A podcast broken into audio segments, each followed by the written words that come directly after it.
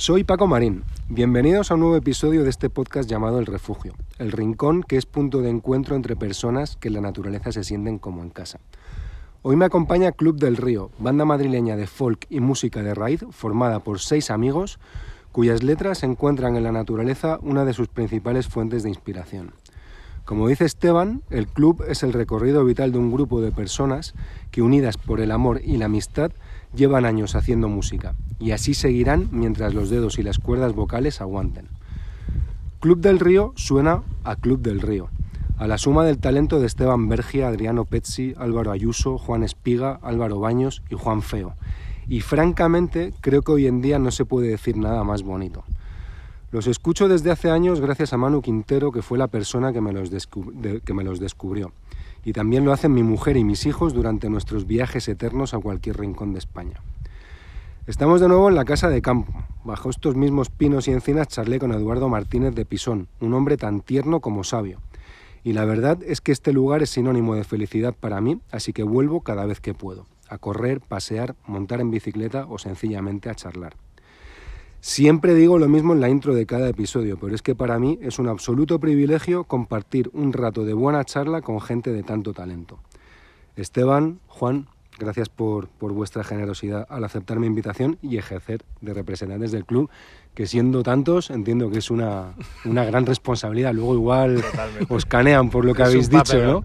Bueno, no, la verdad que... Pero sí, al final creo que tenemos eh, potestad como para representarles un poco. Tenéis representación, ¿no? representaremos. Eh, voy a comenzar esta, esta entrevista a pecho descubierto contando una, una, confesión, una anécdota, y es que allá por el año 2020, cuando este podcast no era más que, no era más que un proyecto que todavía no existía, me encontraba yo eh, en la búsqueda del título, del nombre que, con el que presentar este podcast, y la primera opción fue Club del Río. Eh, ya os conocía. ¿Ah, sí, eh? Sí, sí. Estuviéramos demandado. Sí, sí. Vamos a denunciar seguro.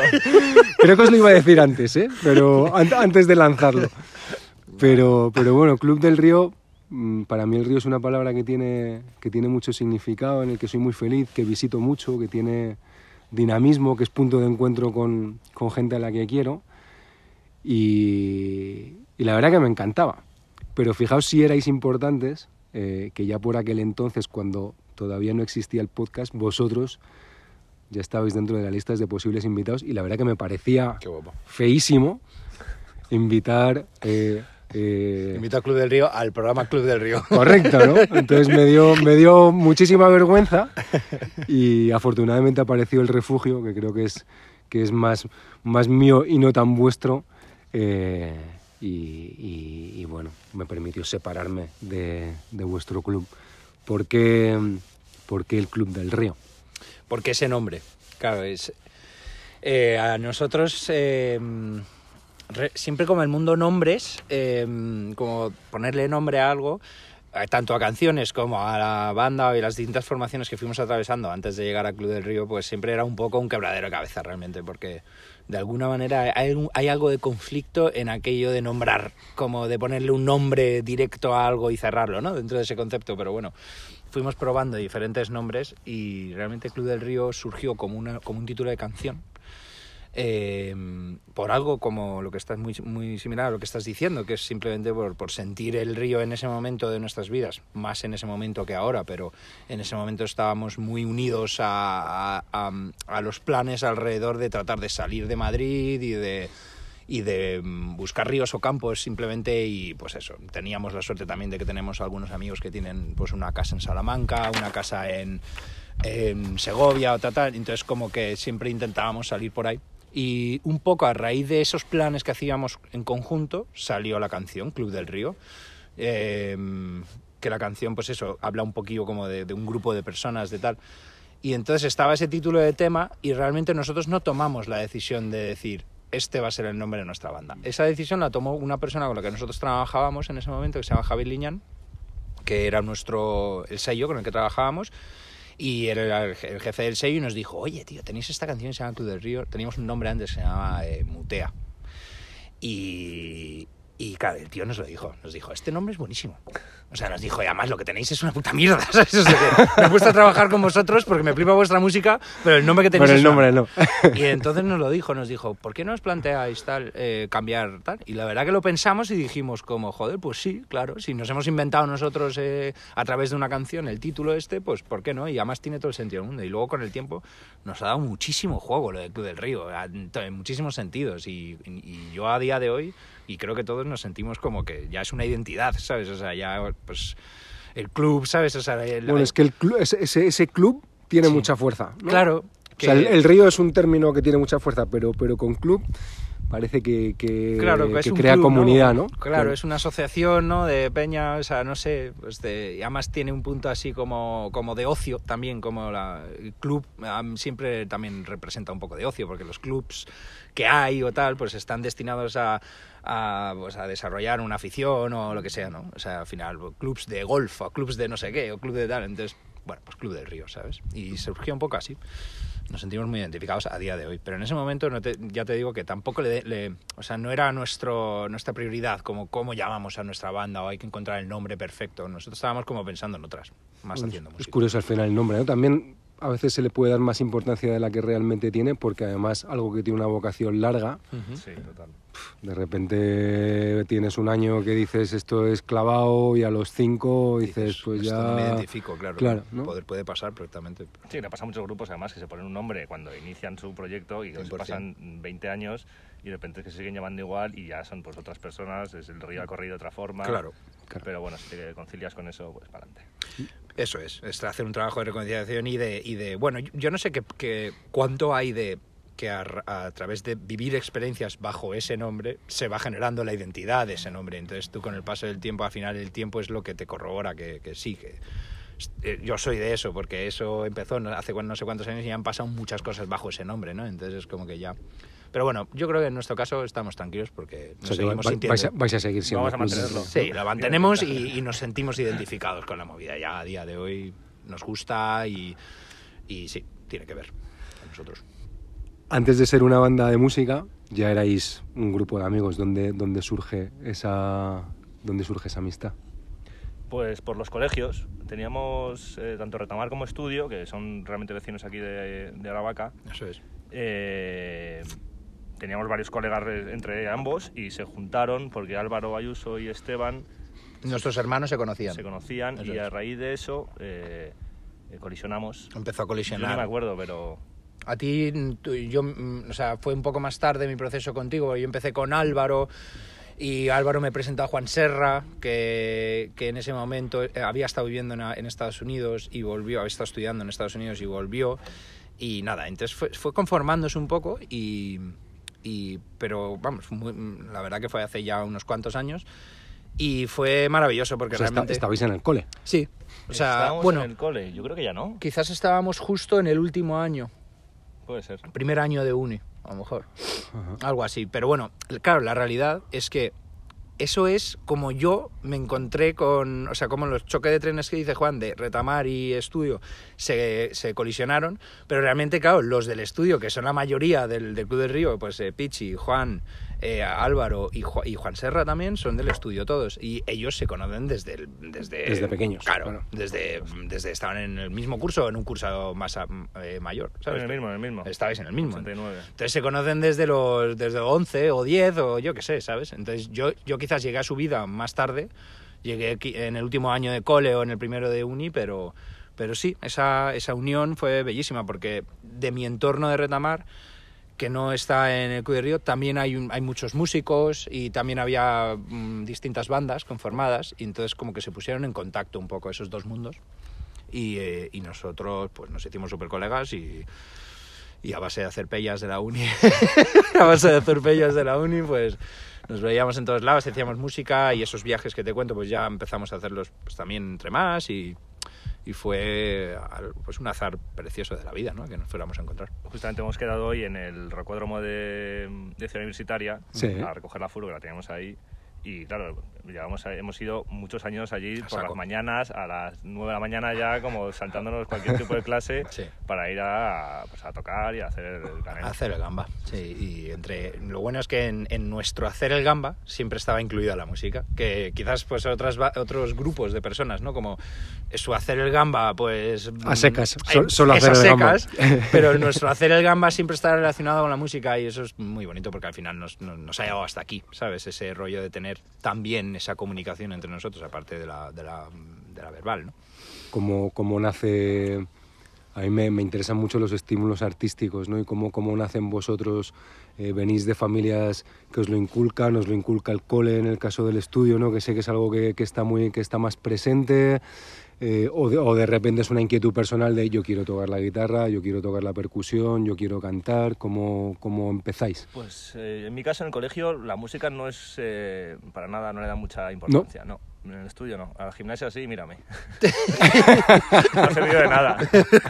Pero en mi que caso fue yo creo que por mis padres. Mi madre trajo, eh, fue a Cuba para un viaje de curro y trajo una maraca que, que era para mi hermano, pero mi hermano luego tenía una guitarra, entonces yo me quedé, me quedé con la maraca, luego un tambor y como que fueron trayendo objetos y ya me empecé a coger gusto y además mi hermano que es mayor, pues yo lo que él hacía, yo Sí, era la referencia, clase, ¿no? Clase Claro. imitación, la típica imitación, Sí. pues, eh, pues a raíz de eso empecé a tocar con él. Mi padre también hizo música de joven, tuvo una batería, tocó, en un- tocaba la batería en un grupo, tal, o sea que se escucha música en mi casa, así que eh, fue como un poco fácil. Tener a mi hermano también de soporte es, es muy muy Claro, iba a decir importante. que Lucas, tu hermano, como que seguro que él empezó a hacer sus pinitos con la guitarra cuando... Sí, yo creo le, le regalaron una guitarra a mi primo, que es de su misma quinta, Ujú. y por la comunión. Y mi primo pasó de la guitarra absolutamente. Y no sé si en algún momento que fuimos a su casa, como que mi hermano la vio, Ya. se la pidió y a raíz de eso empezó ahí a tocar. Y yo, pues como vi que tocaba y me molaba, dije, pues voy a seguir eh, tu camino. Voy a ver qué Y pasa. la guitarra, como no tengo ni puta idea y se me da fatal, dije, pues a ver, ¿qué puedo tocar? Y dije, pues voy a tocar algo que pueda percutir, que, La percusión. que es más fácil, yo creo. Y Sí, sí. ahí estábamos, él con la guitarra y yo con la percusión. Bueno, es- claro, es que yo creo que los caminos a ese, a ese encenderse la chispa, ¿no? Como dentro de decir, hay un camino técnico, digamos, que es como escoger algo que tú quieras como mm, mejorar o escoger alguna cosa con la que, pues eso, percusión o guitarra, un objeto, digamos, pero luego también hay como un impulso interno que te lleva como, en mi- eh, y yo en mi caso como que lo tengo súper localizado y tiene que ver con, bueno, pues con una experiencia así como medio dramática o dramática en general en, en, en la vida personal, en un momento de mi vida, yo tendría 14 años, mi madre falleció y entonces como que yo encontré una salida con, no tanto con tocar la guitarra, que también porque mi madre el último año antes de fallecer me regaló una guitarra y yo tenía una guitarra ahí, pero tampoco le estaba, la tenía ahí, de vez en cuando tocaba y tal, pero tal. Y todo este asunto que pasó, personal, pues como que mm, detonó, detonó un- un- una situación personal mía que yo quería volcar, ¿sabes?, en algún lado. Entonces dije, joder, pues venga, vamos a, tocar la guitarra y hacer canciones. Y, y es algo que agradezco muchísimo, que desde el primer momento no pensé como en hacer versiones de canciones que me gustaran, sino que siempre lo vi como muy natural el hecho de componer directamente, ¿sabes? El de, pues, tengo cuatro acordes que medio domino ya con estas manos y tal, y digo, pues me, voy a escribir algo encima. Y mis primeras canciones, pues, son un puto desastre filosófico, moral, o sea, quiero decir, es como, son una intensidad, pero, pero bueno, ese es el proceso. Y luego poco a poco vas puliendo y tal. Pero el detonante seguramente fue eso, algo, algo humano, algo que te pasa en la vida que... Y yo creo que todo arte, o sea, por eso decía como lo de la técnica, que la técnica está por un lado en plan que tú abordes un instrumento o un objeto y te hagas bueno en ello, pero luego hay como ese, ese, ese encenderse artístico que tiene que ver pues con algo interior, normalmente con algo emocional, ¿sabes? O algo así. Bueno, algo justo, justo he estado estos dos días viendo el, el documental de Fernando León que ha hecho sobre, sobre Joaquín Sabina. Sobre Sabina, Y- sí. y no hablaba- aún. Pues habla, está bien. Eh, hablaba Sabina un poco de que las grandes canciones, eh, eso que se dice tradicionalmente ¿no? en el mundo del arte y en el mundo de la música, las Sí. grandes canciones surgen de los, de los momentos muy emocionales y normalmente donde, donde, uno, donde uno sufre. ¿no? Y de hecho decía que ahora él bueno, pues que tiene una vida un poco más estable, con pareja, ha dejado un poco de lado los excesos, sabe que nunca va a llegar a hacer un, Algo- un, un gran disco, que sus grandes discos ya, ya, ya están escritos, ¿no? Ya. Pues bueno, eh, eso la verdad que, joder, yo lo pensaba en el último disco también, que el, el Lejos Contigo, que es el último disco que sacamos, también tiene que ver como con una situación personal mía un poquito así como mm, escabrosa o dura o más difícil de tragar y, y y yo pensaba de haciendo ese disco, decía, qué putada, ¿no? O sea, que tenga, que, que toda la relación artística como para que sea auténtica y, y potente tenga que estar relacionada con un algo drástico en tu vida, ¿no? Con algo feo. Claro, o sea, ahí decía, joder, qué putada, ¿no? O sea, estaría bien como no, o sea, poder tener el talento o la habilidad de hacer poesía como observador, no como no viviéndolo, No sufriéndolo. no sufriéndolo. Es verdad que eso explica esos discos, ¿no? Al final dices, joder, el, el talento lo tienes, pero como, como hay grupos o hay músicos. Que de repente se sueltan un disco apoteósico y chao, ¿no? Y pasan a mejor vida, ya no son, Sí, claro. aunque sigan, caen un poco ya, Sí, dices, no bueno, y- consiguen. no consiguen. Puede ser, no sé, no sé, eso debe ser muy, o sea, es un misterio, yo creo, ¿no? Cómo funciona todo eso, es un, es un misterio absoluto. También La en- sensibilidad. no sé, la industria también creo que no ayuda. Y la industria no ayuda, O sea, como es como consumir, consumir, consumir. Entonces, pues si algo funciona, pues igual mueres de éxito, que es lo que pasa muy a menudo. Sí, tener como referencia también, o sea, tú te lanzas a hacer música o arte o lo que sea y tener como referencia pues las tendencias o lo que opina la gente, también ahí hay un hay un hay un trabajo que hacer muy muy potente como persona que es como pues darte cuenta de de que tu impulso es válido, ¿sabes? Más allá de lo que opine o si va de acuerdo a las tendencias o no, ¿sabes? O sea, que el impulso es válido y hay mucha gente, pues por lo que dice Juan, que la industria le hace que se venga abajo o lo que sea, ¿sabes? En plan, no... Bueno, es un ejercicio, de hecho, creo que lo decía el otro Juan en una entrevista. O sea, ser libres en un mundo que no lo es tanto es una, es una labor complicada, ¿no? O sea, al final cuando tú tienes la presión de, de la discográfica, del público, de las tendencias, de las corrientes, Sí. creer en uno mismo y salirte del círculo, eh, bueno, es una idea romántica, pero que no, no, no es fácil de ejecutar y que tienes que tomar decisiones que te van a cuestionar, ¿no? Al final, o tus amigos, o tu familia, o tu pareja, o, o el mundo en general, ¿no? Te están diciendo, estás equivocándote, estás haciendo el tonto, estás perdiendo la oportunidad, Justo. ¿no? Total. Sí, sí, la retrospectiva que hemos visto antes de cuando empezamos, hace mm, 14 años, claro, con esa edad que íbamos a las 9 de la mañana a, a hacer el gamba, pues no tienes esas dificultades que tenemos ahora de, oye, tengo que traer dinero a casa, mm, Juan tiene dos niños, yo qué sé, Sí. o sea, que cada uno tiene sus, sus historias, entonces- Alquileres y la vida. entonces ya se junta pues la pues una cuestión artística y una cuestión económica. Entonces, pues estamos, estamos ahí en esa pelea de una, una pelea, no sé, llamarlo pelea, una falsa pelea de cómo funcionar eh, correctamente y que, y que un grupo como puede ser el Club del Río pues se mantenga Sí. se mantenga a flote. y auténtico también, ¿sabes? Se mantenga a flote y auténtico y que sigamos haciendo.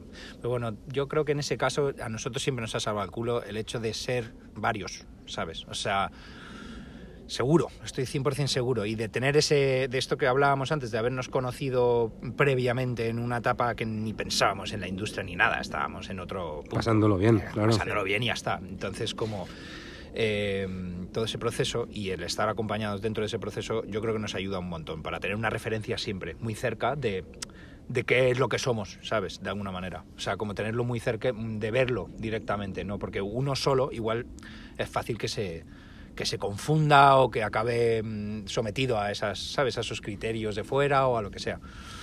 Pero bueno, también lo que decías, o sea, ser libres son palabras mayores, nosotros tampoco lo somos, ¿sabes? Pero sí que, bueno, eh, hasta, hasta la fecha hacemos lo que, lo que queremos, eso sí, o eso seguro, ¿sabes?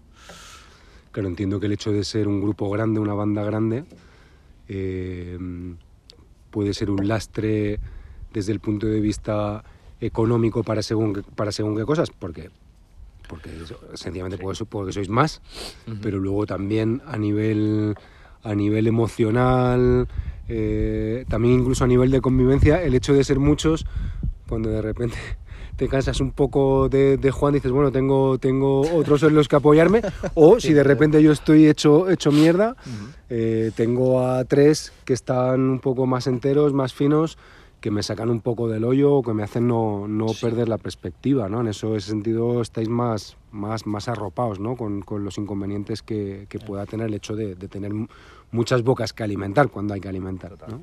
Es así. Pero esto pasa que es que los, y no- nos pasa ahora mismo, que los, los que son solistas o gente que trabaja sola y tiene que contratar, dice, joder, qué putada no tener una banda como vosotros, de colegas, que funcionáis y, y nosotros que somos más, es como, joder, qué pena no ser más independientes y, y- y ser menos, ¿sabes? Claro, Sí, claro. sí. Cuando, pues lo que pasa siempre, que es cuando tienes una cosa eh, no la quieres y cuando la quieres... Como que no, Deseas la contraria. Sí, Sí, es algo habitual. Es bonito compartir amistad, inquietudes artísticas y trabajo con un grupo de personas, ¿no? Y, y además creo que en vuestro caso eh, convivisteis durante un par de años en una casa por aquí cerca, sí. eh, un poco al rollo así, entiendo, más asalvajado, más hippie, más de band. eh, ¿cómo, ¿Cómo fue...? Entiendo que habrá cosas que no se puedan contar, pero ¿cómo fue, cómo fue en general esa... ¿Cómo os organizabais? ¿Cómo surgió? Es que eso fue un experimento, eh, otra vez por una cuestión más azarosa que de intención, no fue como algo que nosotros estuviéramos planeando de, joder, estaría bien vivir juntos, no, pero de repente se dio la oportunidad, una familia que conocemos eh, no alquilaban una casa muy cerquita de aquí y que estaba en una casa vieja, que le faltaba una reforma, le faltaban bastantes cosas y tal, pero bueno, eh, la tenían ahí vacía. Aparecimos justo en el momento adecuado y les planteamos la idea de, oye, ¿podemos irnos aquí a vivir? Eh, ¿Os parece? Y, nos hicieron un alquiler como reducido porque la casa estaba en unas condiciones pues no óptimas, ¿no? Para... Entonces eh, aprovechamos el alquiler reducido y nos metimos en una casa muy tocha con jardín y tal. Eh, pues llegamos a estar 14 personas, 13 personas. Eh, la mayoría, o sea, en general, la línea general fueron como 7, 8 personas. Pero bueno, en esa casa pasó de todo, tío. O sea, es- Entra- había gente que entraba y salía, entiendo. Claro, ¿no? todo el rato, ¿sabes? O sea, era un punto de encuentro. Nosotros pudimos montar nuestro estudio de. Porque hasta la fecha, siempre nuestros ensayos, pues eran en casas eh, o en la casa del padre de Juan Serra, por ejemplo, que él tenía un estudio. Tiene un estudio y, y- y bellísimo. Y ahí tenemos la suerte, la verdad, de poder ensayar, pero también estaba en Boadilla, no sé, nos suponía una complicación, tal. Entonces, bueno, eh, al final la suerte de poder tener estudio en la propia casa donde, donde, donde duermes y donde pasas el tiempo, ¿sabes? Entonces eso estuvo bien porque pudimos tocar bastante.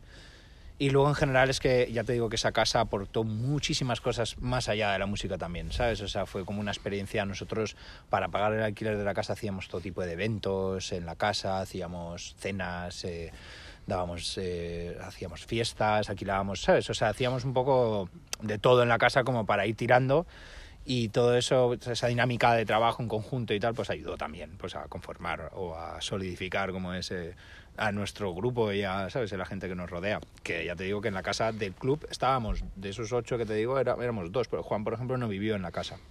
Yo fui listo y dije, yo Claro. voy, pero no. Tú a lo bueno, ¿no? Él vino a lo bueno y se, se quitó de en medio toda esa- la, la- la parte barragosa como de... Claro, yo me quitaba el alquiler y vivía ahí en Madrid. O sea.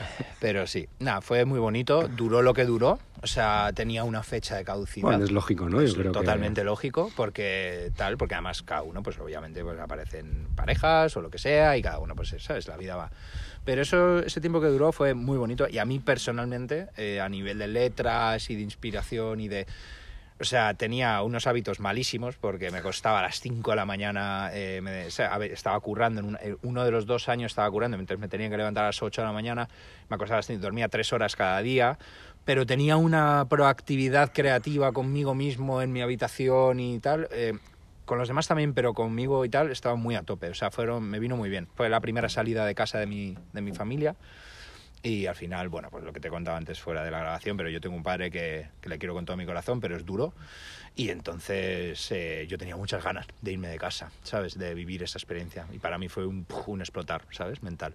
Fue un descanso también y una intensidad, porque al final son años donde uno lo puede vivir todo intensamente, donde se dedica mucho a sí mismo y no tanto, lo como decía Juan, llegan luego más tarde llegan las obligaciones, ¿no? Tienes que ganar dinero, Sí. tienes pareja o si tienes hijos, Claro, claro. aquello ya se empieza a complicar, pero esos años de, de tierna juventud son maravillosos, ¿no? Porque uno se dedica a sí mismo y a, y a la amistad, ¿no? Al final tiene y con una intensidad que, que luego la vida es difícil que te, que Sí. te permita, porque tienes que Total. convivir con, con otras cosas, ¿no? Es Totalmente. irrepetible, qué putada. Ya, es que no. sí, ¿no? Uno al final es ahí un poco de No melancolía. sé si volvería también, pero... Ya, igual es que no- ya no estamos preparados No, mentalmente, no, también es otra no realidad. aguantaríamos. Pero sí. Ya no, no, eh, esa, es la realidad, uno ya no lo aguantaría, ¿no? Aunque le cueste no reconocerlo, dice ya ese ritmo de acostarme a las 5 y levantarme a currar durmiendo tres horas, igual ya el cuerpo, igual el cuerpo no te lo permite. Una fuente, una cosa que sí que me parece interesante que es como, como para poner en contexto la experiencia esa de Somos Aguas, de vivir juntos, nosotros sí que previamente los, eh, años anteriores, eh, algunos de nosotros hicimos, eh, cuando llegaba el verano y llegaban las vacaciones de verano, eh, hacíamos, ¿sabes? Nos, nos pegábamos unos viajes eh, en coche con la comida dentro del coche. Comprábamos la comida, la metíamos en el coche, eh, en tiendas de campaña y nos íbamos, hicimos dos viajes como muy potentes de mes y medio o dos meses, uno que fue a Noruega y otro que fuimos a los Balcanes, como a- a- acabamos en Polonia, pero atravesamos como Rumanía y tal, y todo esto en coche y tal, y eso también, yo siempre he pensado que Somos Aguas realmente ocurrió por eso, ¿sabes? Ocurrió como porque ya teníamos experiencia previa de haber hecho esos viajes, de vivir esa movida juntos, de viviendo en casa nuestros padres, pero de tener ese contacto entre nosotros fuera, como sin ley, sin, ¿sabes? En plan... Y yo creo que eso desembocó al final en una experiencia como Somos Aguas, gracias a que se dio la oportunidad. O sea, se apareció la oportunidad y dijimos, joder, pues sí, vamos. O sea, vamos a seguir con esta dinámica de estar juntos, de, de hacernos unos De fuegos, convivir. de convivir, eso es, ¿sabes?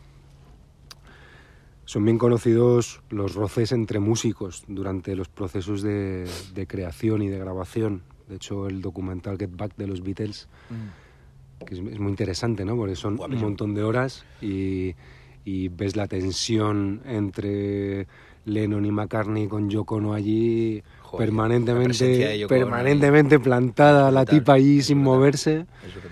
Luego Josh Harrison por allí pegando espantadas diciendo que no cuenten con él. Como es, siendo una banda grande, donde unos componen, hay, hay sois tres, ¿no? Los que... Sí, o sea, bueno, realmente el proceso eh, suele ir por una letra que, que la mayoría de las veces traigo yo, en otros casos las traigo alguna Juan y alguna Álvaro, de, en cuanto a letras, y luego lo que es la música, pues hay una idea básica de la canción y luego componemos entre todos, la musicalidad, las partes, la estructura de la canción, todo, ¿sabes? O sea que, que va por ahí, aparece una letra que o, traigo yo, o trae Juan o Álvaro y luego lo ¿Y transformamos. cómo es ese proceso con al final seis talentos artísticos? Eh, me parece muy complejo, el, el- porque entiendo que, que sur- son, surgen diferencias, son, Sí. son inevitables, ¿no? ¿Cómo, cómo las manejáis? ¿Cómo limáis asperezas? ¿No surgen? ¿Tenéis un sentido muy comunitario? No, no sé cómo...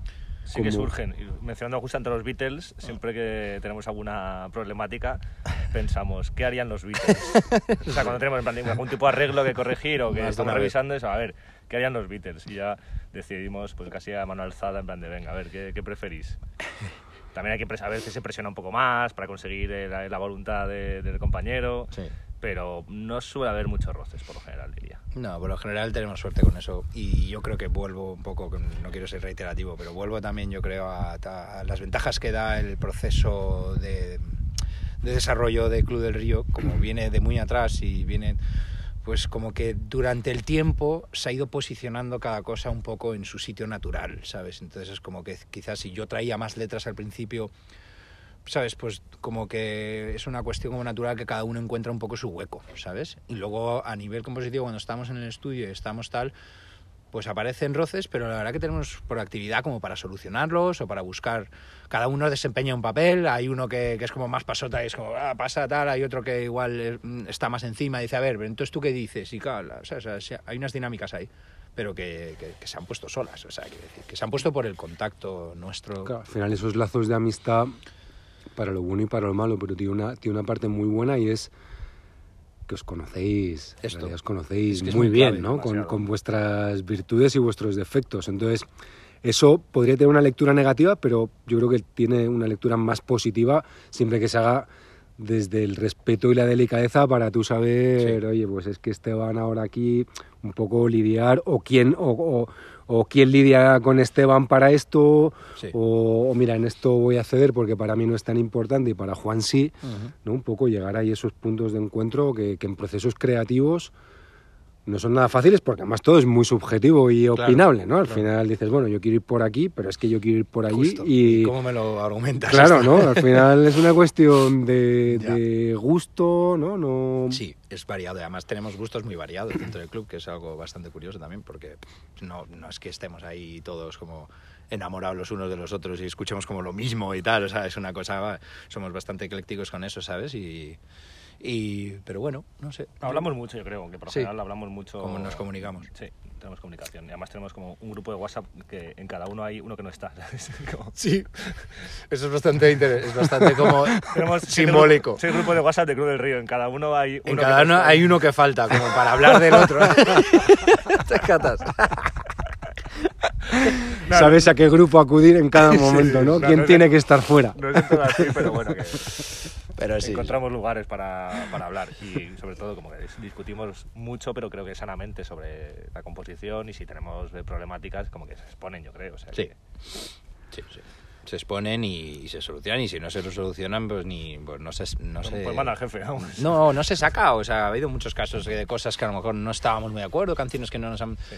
y que no las pues no se sacan o no, o no las seguimos tocando lo que sea sabes no pasa nada Recuerdo la primera vez que escribí al club, que me contestó Juan, eh, le comentaba que, que Club del Río, eh, a mí siempre me ha gustado mucho la música, eh, soy, soy bastante, bastante, bastante carca, ¿no? Estoy anclado en los años 60 y 70, o la gente que, que hoy toca Sí. con, con, ¿no? con clara referencia a, a ese sonido. Ajá.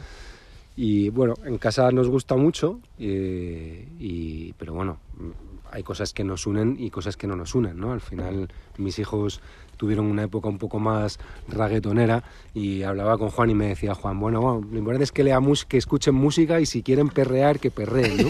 Eh, afortunadamente, afortunadamente esa, esa época de reggaetón parece que, que ha pasado a mejor vida, pero claro, pienso un poco en las, en las referencias y en cómo uno crece musicalmente y cómo de diferente es la época de eh, nuestros hijos a, a la nuestra, ¿no? Al final, en mi casa Ya.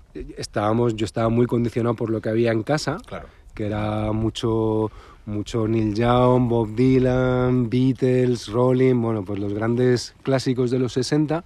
Luego tú tenías acceso a algo de música que podías grabar, que podías comprar, luego ya llegó universo internet y entonces apareció la piratería, las descargas y, fue- y era, y era todo mucho más grande, pero al final eh, mis hijos obviamente tienen una referencia en casa, nosotros viajamos mucho, en, en casa no hay iPads, no hay, se viaja con la música, eh, llegamos, llegamos a acuerdos ¿no? de ratos cada uno, pero bueno, la realidad es que ellos luego en Spotify, cuando están en su habitación, eh, tienen un universo Claro. inagotable, ¿no? sí sí Como- y desconocido quizás Claro, ¿no? Al final, ¿cómo creéis que eso cambia, cambia en algo? No sé, o sea, pienso que para bien y para mal, el- como la era digital, te da la, la posibilidad de, de poder escucharlo casi todo. Entonces, como que esa posibilidad es maravillosa. Luego, es verdad que se puede dar un uso, o sea, que el algoritmo no creo que trabaje en favor de esa posibilidad eterna o, o- o gigante y, y- y- y obliga un poco al oyente a escuchar lo que las empresas quieren que escuches, que es lo que pasa por lo general en- con todo. O sea, que estamos un poco... eh, domados por lo que quieren eh, que escuchemos. Y es el problema, la problemática de tener pues, un banco enorme de música y que al final se escuche lo que siempre se escucha. Sí. No sé cuál es la solución, no la tengo. Pero bueno, lo que has dicho al principio es, o sea, es interesante, que, que- que exista la posibilidad para quien quiera o pueda o se dé la situación de que desarrolle la inquietud, ¿sabes? De querer descubrir nueva música de tal. eh, a día de hoy no hemos tenido más medios en la vida, ¿sabes? Claro, Para esa es la parte buena, ¿no? Esa es la parte increíble, ¿sabes? increíble. Que, a- que de ahí, pues a que el mundo... Pero es que, claro, no lo sé, como respecto a esas cosas, yo creo que durante tiempo he pensado como, me ha dado como rabia pensar como que gen- de manera generalista se consume a ciertas cosas y tal, pero es que tampoco se le puede pedir más a la humanidad. O sea, que igual está, está no, que igual está bien pues que haya núcleos que, que escuchan o que son más románticos o que son más inquietos y que buscan más cosas, pero que siempre va a haber una generalidad que consuma pues lo que, lo que la sociedad le, le pone ahí delante, ¿sabes? Y lo Le que pone en hay. bandeja, ¿no? Claro, Ahí. ¿sabes? En plan, y, pero ya está, ¿sabes? Es que no... Y, y- y- yo tampoco quiero mirar a esa gente como, "Buah, ¿sabes? Sois unos confundidos. Pues no, pues Sí, igual con es- soberbia, ¿no? Claro. O estáis equivocados. Claro, ¿no? Es que final es no. una cuestión Es de elección. ¿no? Es una cuestión de elección y que si se da tu inquietud y, y, bueno, pues si quieres desarrollarlo, pues para adelante. Y si no, o sea, yo, yo, yo me he visto mil millones de veces bailando reggaetón en, en- en sitios y en un montón de sitios y quizás no es una música que yo escuche, pero yo si estoy bailándolo y estoy tal, yo me lo, yo me lo disfruto, ¿sabes? O sea, no, no, no le meto tanta, ¿cómo se diría? Como... Sí, sí, sí, tanto hon- honestidad de Sí, no, yo solo mi música es esta sí. y si es No soy como intransigente con esas movidas, ¿sabes? En plan, pues. Pero bueno, sí, eh, la gente consume en general un contenido que es bastante malo. ¿Sabes lo que hay? Yo sí que creo, sí que creo, tiene una lectura para mí muy negativa y es que mm, eh, yo doy clases en la universidad, eh, doy clases de fotografía y siempre hay una clase de referentes. Y me da la sensación de que cuando hablo con mis alumnos, como estamos, como que estamos excesivamente estimulados externamente y como distraídos, ¿no? Porque es tal la cantidad de información que a la que tenemos acceso y que recibimos Sí.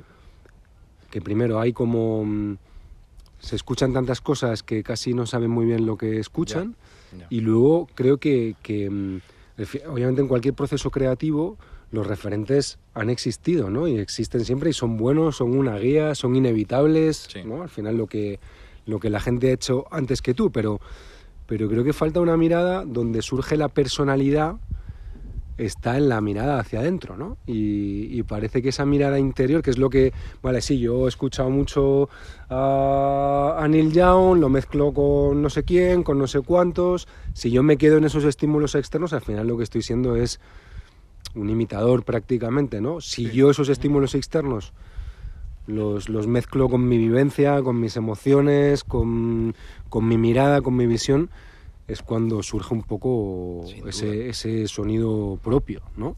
Justo, o sea, es que funciona así, pero claro, es que eso es como una alquimia misteriosa de cómo pasa eso, ¿no? En plan de que das ese paso de, de saber entender las referencias y fusionarlas con tu interior y con lo que tú tengas que aportar. Pero yo siempre lo he visto súper importante eso, la verdad. Mm, Desde, o sea, por, por eso te decía antes lo de cuando empecé a tocar la guitarra, como que en vez de tocar versiones de canciones que ya que yo tenía ya mis gustos y tal, pero en vez de eso como de buscar dentro y entonces al final y en el Río yo creo que pasa que nuestro sonido tiene mucho que ver con eso, ¿sabes? Tiene mucho que ver con que además eh, puede ser incluso extraño y bizarro y alienígena, o sea, es como eh, hay algo raro y bonito en lo que hacemos como música porque no, no hay una imitación, ¿sabes? No hay como una búsqueda de parecerse a algo que hayamos llegado a un consenso como decir, joder, que hay un montón de bandas que nos gustan y que decimos, joder, qué bien suena esto, tal, pero nunca, ¿sabes? No pensamos como, no sé, que al final es todo como meterlo por la trituradora de tu, de tu persona y, y que vaya, y que salga otra, ¿sabes? Que salga una iniciativa nueva y original, que yo siempre lo he dicho que tiene que ver como con, con que, joder, la mayor prueba de eso es nuestra, eh, nuestra originalidad como, como seres, ¿sabes? O sea, quiero decir que Claro. en principio no se ha repetido un Paco como tú. eh, Claro, a eso voy, ¿no? La originalidad Sí. que todos, al final, yo creo que cada Que individuo tenemos. es original. ¿no? Claro, Otra claro. cosa es que uno lo haya descubierto, Eso es. le hayan estimulado, pero yo creo que cada, cada ser humano es, es único, ¿no? No hay Cien- duda. 100%. No hay duda de ello. 100%. O sea, que se puede parecer. Igual en la historia ha parecido a alguien parecido a ti, o a mí, o lo que sea. A mí me encuentran muchos parecidos Claro, físicamente. Claro, claro. Eso Pero puede. Claro, pero luego de persona y tal, tú eres único. O sea, tu mezcla de físico con tu persona es una cosa única.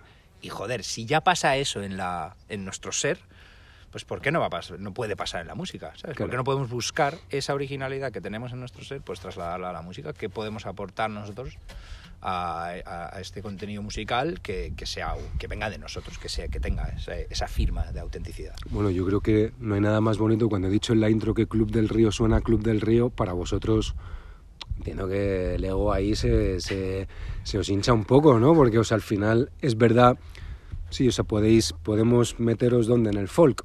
Bueno, ya sí, pero... Nos han puesto varias etiquetas. Es que no sé si Pero es que no, a mí, o sea, yo pe- viendo, leyendo, escuchando, Sí. digo, bueno, el folk, sí, sí, sí, sí, pero folk, pero me, me faltan, si es folk, me, me faltan 12 etiquetas más, ¿sabes? Ya. O sea, en un mismo disco, o si igual lejos es el más el más tranquilo, el más intenso, eh, pero en las anteriores de repente tienes un tema que parece que te lleva a una playa brasileña a bailar eh, y otro que te lleva a un una viaje, iglesia, ¿sabes? En, en puro recogimiento en la cima de una montaña, Sí. algo mucho más espiritual, ¿no? Ajá. Entonces entiendo que eso para vosotros es un, precisamente en tiempos donde todo es muy parecido. De hecho, hace un- un- unos años hubo en España una tendencia, un resurgir de la música folk Sí. y hubo ahí varios grupos que sonaban muy bien, pero que sonaban un poco, sonaban muy bien, pero sonaba al- a, a- lo que ya existía, Ya. ¿no? Sí, sí, sí, Igual claro. lleva, llevado, incluso que cantaban en inglés. Claro, Al final el hecho de que mucho. cantéis en español, por el tipo de música que hacéis, ya también es un- una, una apuesta, ¿no? Porque, 100%. porque todo te lleva, si sois un, un, un grupo de música folk, es como, no, bueno, pues lo primero que tengo que hacer es cantar, cantar en inglés. Ujú. Así, bueno, empezamos cantando en inglés, de hecho, ¿sabes? Por, por, pues por- por esta movida, ¿no? De, de- Pero, joder, gracias a los dioses, pues hubo un momento que, que decidimos como, claro, ¿no? Cantar en español y, y, y yo qué sé, y al final eso fue un... Bueno, pues algo que, no- que lo hacía más auténtico, ¿sabes? O sea, que lo hacía más real, no sé. A ver, claro que nos da subidón todo eso que... O sea, nosotros cuando hemos ido a la radio, no- desde que empezamos, hemos ido varias veces a entrevistas y no sé qué, y, y- y a mí una cosa que me ha gustado mucho siempre es que casi siempre nos dicen esto, que es como que pues sois muy identificables, o sea, suena a vuestro grupo y se puede identificar.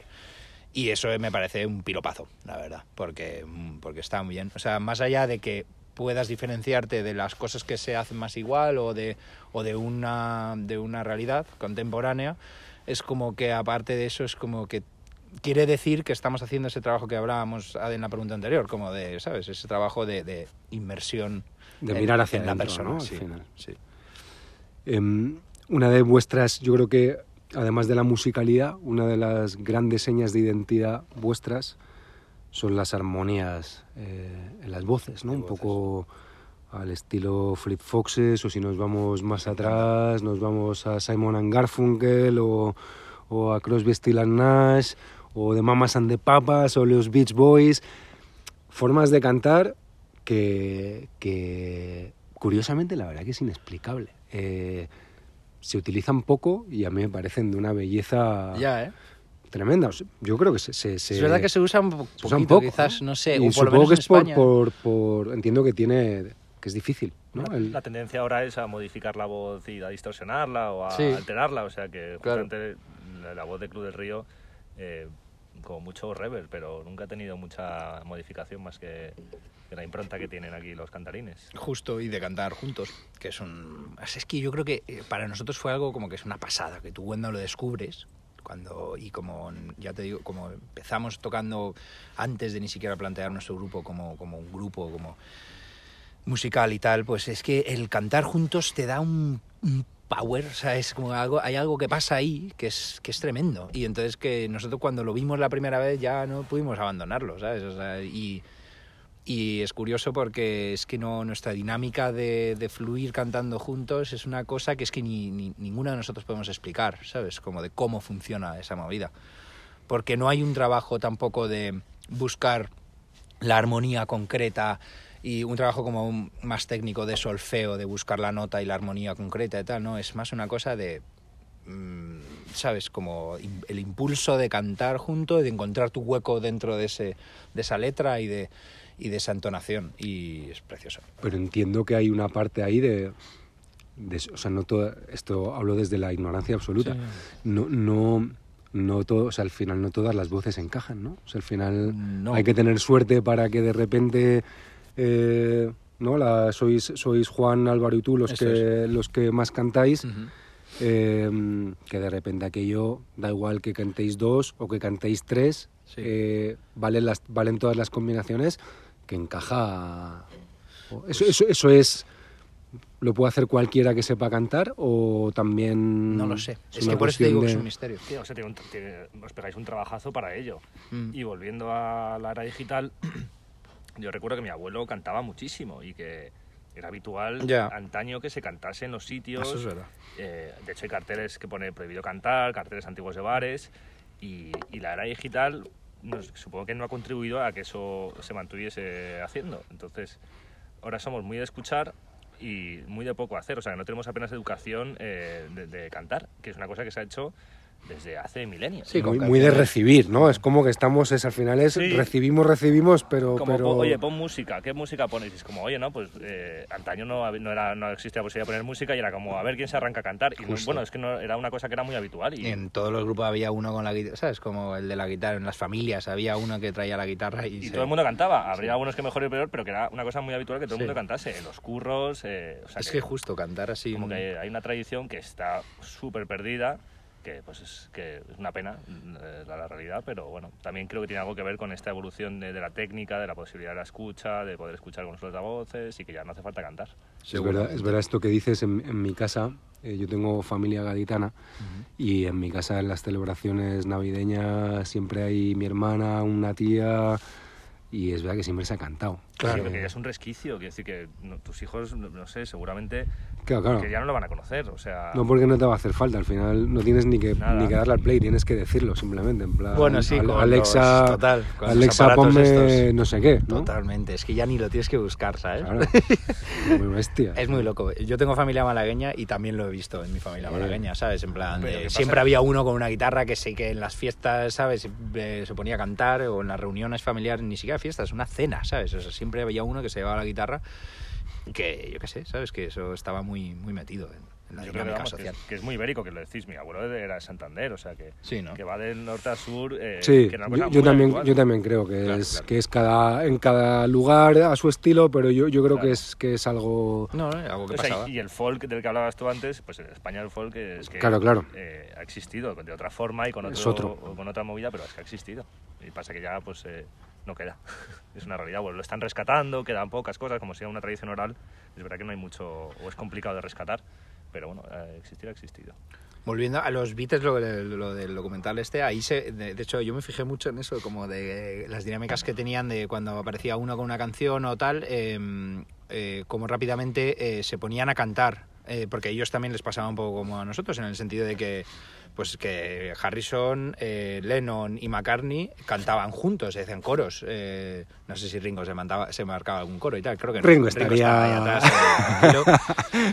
Pero bueno, que en general tenía... Ringo viviendo bien. Total, Ringo, Ringo es como con su. Sin con su pelearse- vibra, como, sin pelearse "Yo estoy con en paz, nadie", tío, ¿no? mira, a mí dejarme en paz. Estoy en la banda más legendaria de la historia de la humanidad. Ya he conseguido lo que tenía que conseguir. No me voy a pelear, no me merece la pena. Sin ser tampoco ¿no? un virtuoso, lo de Ringo Claro. es un genio. Es- es Es, muy es el, el gran muy genio de los Beatles. Es la hostia, la verdad. En ese docu se ve muy bien, además, la personalidad de Ringo. Y bueno, eso, que las dinámicas que tenían de cantar las veía como muy. Joder, o sea.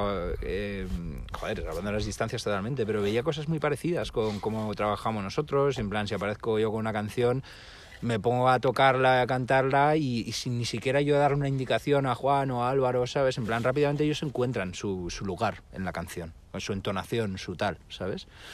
Y, y eso, y una vez ya como cuando has entrado ahí, pues eh, hay algo precioso, mágico y social y comunitario de cantar juntos, pues es igual algo que nos con- con- que nos nos eh, conecta directamente con esto que estaba diciendo Juan, ¿sabes? Con ese pasado en el cual no había alta- altavoces Bluetooth y, y eh, la música se daba así en, en comunidad, en familias y en la gente, ¿no? O sea, Está muy bien, es muy bonito. Lo de cantar juntos, yo, las cosas. De hecho, hace poco tuvimos una experiencia con coro en un concierto. Bueno, ¿tú viniste al Price? No, No pudiste, vale.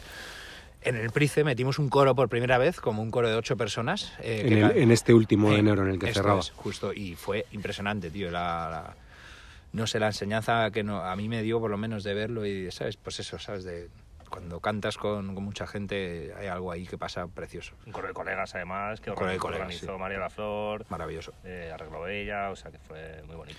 Fue muy bonito, tío. Y eso, es que y lo de cantar también es algo muy curioso, porque no hay un instrumento, ¿sabes? Es que, y eso es muy simbólico, ¿sabes? O sea, cantar es, es tu instrumento, es el cuerpo, eres tú con todo lo que tienes dentro, emocional y físicamente, ¿no? Entonces ahí es que se da algo muy... Hay mucha magia. A mí los procesos de creación me, llama, me, me llaman mucho la atención y los musicales me llaman mucho la atención porque, porque parece que hay algo ahí, ¿no? Que dices esto, como cómo surge? Cuando de repente con tres apuntes uno empieza, el otro, el otro por aquí, el otro por allá y dices, pero esta gente, que. ¿de dónde sale eso? ¿Cómo, lo, ¿Cómo lo ha aprendido? ¿no? Y es como que hay una... sale de forma es, natural, algo ¿no? de- es algo que nos viene del pasado pasadísimo. O sea, yo creo que es algo que tenemos como en la genética, total. nuestra manera de desenvolvernos. Fue una alegría visitar vuestro canal de YouTube en pandemia y de repente encontrarme por ahí versiones de Antonio Vega, Jackson Brown, Ben Harper, eh, todos artistas muy de mi agrado. Me encantó especialmente ver The Water de, Ah, de hostia, a- Johnny Flynn. Johnny Flynn, qué guay. sí. Me parece, de hecho hay una versión con, con Laura Marlin. Sí, yo, eh, yo esa es la, la única que he escuchado, que es un vídeo que está Esa, esa, están los dos. Que, como un jardincito. Increíble, a mí ese vídeo me marcó muchísimo. A mí también. Eh, me pareció como la canción más bonita y triste de, Sí. de- de la historia de una belleza. Las voces, cómo funcionan. Increíble, Es que es ¿no? acojonante, sí. ¿Cómo fue la pandemia? O sea, esto fue un consejo de, de alguien, oye, eh, un, un salvavidas, Sí. vamos a cantar algo, eh, vamos a sembrar un poquito de luz en estos tiempos de oscuridad, porque entiendo que para vosotros, como para todo el mundo, ¿no? Pero, Sí.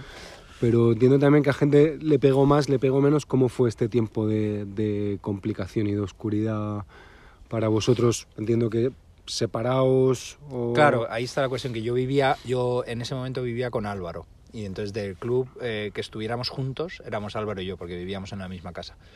Y entonces eso fue, fue un- una coincidencia buena, la verdad, que, o sea, que pasara todo eso y que estuviéramos juntos porque de alguna manera podíamos, aunque no pudiéramos salir de casa y tal, pues podríamos, Ayu tenía su, su material en casa de grabación y tal, ¿sabes? Sus micros, su cámara y entonces creo que además, eh, bueno, nosotros tenemos una cosa que empezó Álvaro, eh, que se llama Tuétano Música, que es como una especie de mm, sello, productora, eh, punto de encuentro de artistas, eh, que ya veníamos desarrollándolo, y entonces cuando llegó la pandemia, Álvaro quiso continuar esa cosa del tuétano, pero a través de vídeos, entonces yo creo que fue como un poco de... Sí, vamos a hacer contenido, ya que, Sí, ya que estamos. tal cual. Claro, o sea, ya que estamos aquí, tenemos el equipo, tenemos las guitarras. Estamos en casa estamos en casa, encerrados, tiempo ¿no? muerto, Claro. tal, vamos a hacer contenido. Y pensamos en versiones, que fue la primera vez, de hecho, que hemos sacado unas versiones, porque nosotros ya te digo que es que O ni sea, a, mí, me- a directo, mí me sorprendió por eso, de repente. Tocamos versiones. Y dije, joder, qué guay.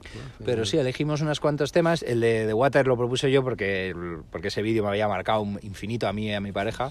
Eh, pero pues sí, luego Antonio Vega también es una referencia brutal para nosotros, Jackson Brown también. O sea, quiero decir, dijimos, venga, vamos a sacar, vamos a sacar contenido. Incluso sacamos un tutorial de, para hacer pasta, eh, pasta casera, tío. Ese no lo he visto. Eso- claro, es que eso salió con lo de tuétano. Pero sacamos un, un directo, igual no, igual no es un vídeo, eh, sacamos un directo de varias horas de cómo hacer pasta casera en casa con la harina, tal, no sé qué. Estábamos Álvaro y yo ahí explicándole una risa, tío. Sí.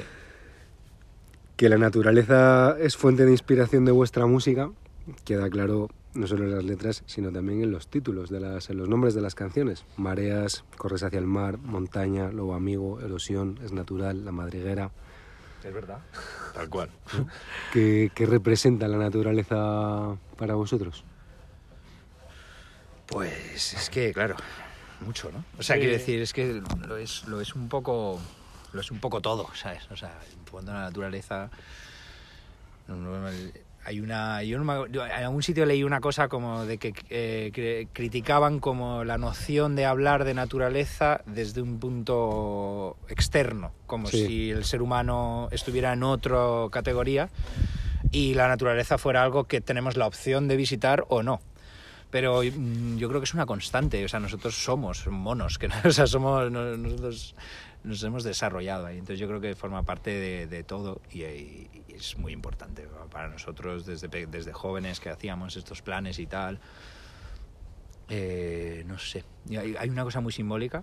En plan, yo- en la naturaleza da igual si tú, o sea, cuando tú estás en el campo y tal, si te ensucias o, o sea, si te tiras al suelo, si te no sé qué, no es suciedad eso. Sí. ¿Sabes lo que te digo? Es diferente. O sea, se, es te, como- se te cae un trozo de pan aquí. esto es. Lo Y coges te y te lo comes, comes. no o sea pasa que- nada, Pero no- pasa en la ciudad o te tiras por el suelo de la ciudad y no sé qué y ya te sientes sucio. Dices, coño, me he ensuciado entero.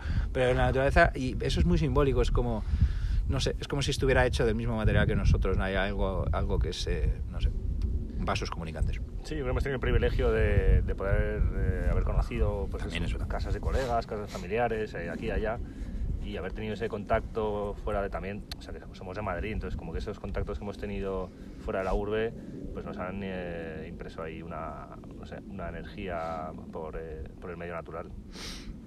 O sea, creo que es un privilegio que hemos tenido y por eso Sí. le- lo abrazamos y, y 100%. está con nosotros. 100%. O sea que es importante ese privilegio. Hay que tenerlo en cuenta y está bien nombrarlo porque es una realidad. O sea, hemos tenido posibilidad de, de- de tanto temporal como de, de espacios, como de poder tener planes eh, alrededor de ello, ¿no? Porque puede ser que no la vida te ponga en una situación que no tengas la posibilidad o que tengas que estar lo que sea, ¿no? Eh, ocupado en otras cosas. Eh, pero sí, no sé. Y luego, luego también hay una cosa como con la naturaleza que ya hablo un poco más a título personal mío, pero es como que mm, yo siempre y sigo y voy y desde, desde esos 14 años o 13 años tengo una búsqueda muy proactiva y intensa como de buscar pues esto que llaman Dios o esto que, que, tiene mil nombres, ¿no? Pero que yo siempre lo he visto, o sea, como que ir al campo eh, para mí era como para un católico ir a la iglesia a asistir a su misa, ¿sabes? O sea, quiero decir que el campo es,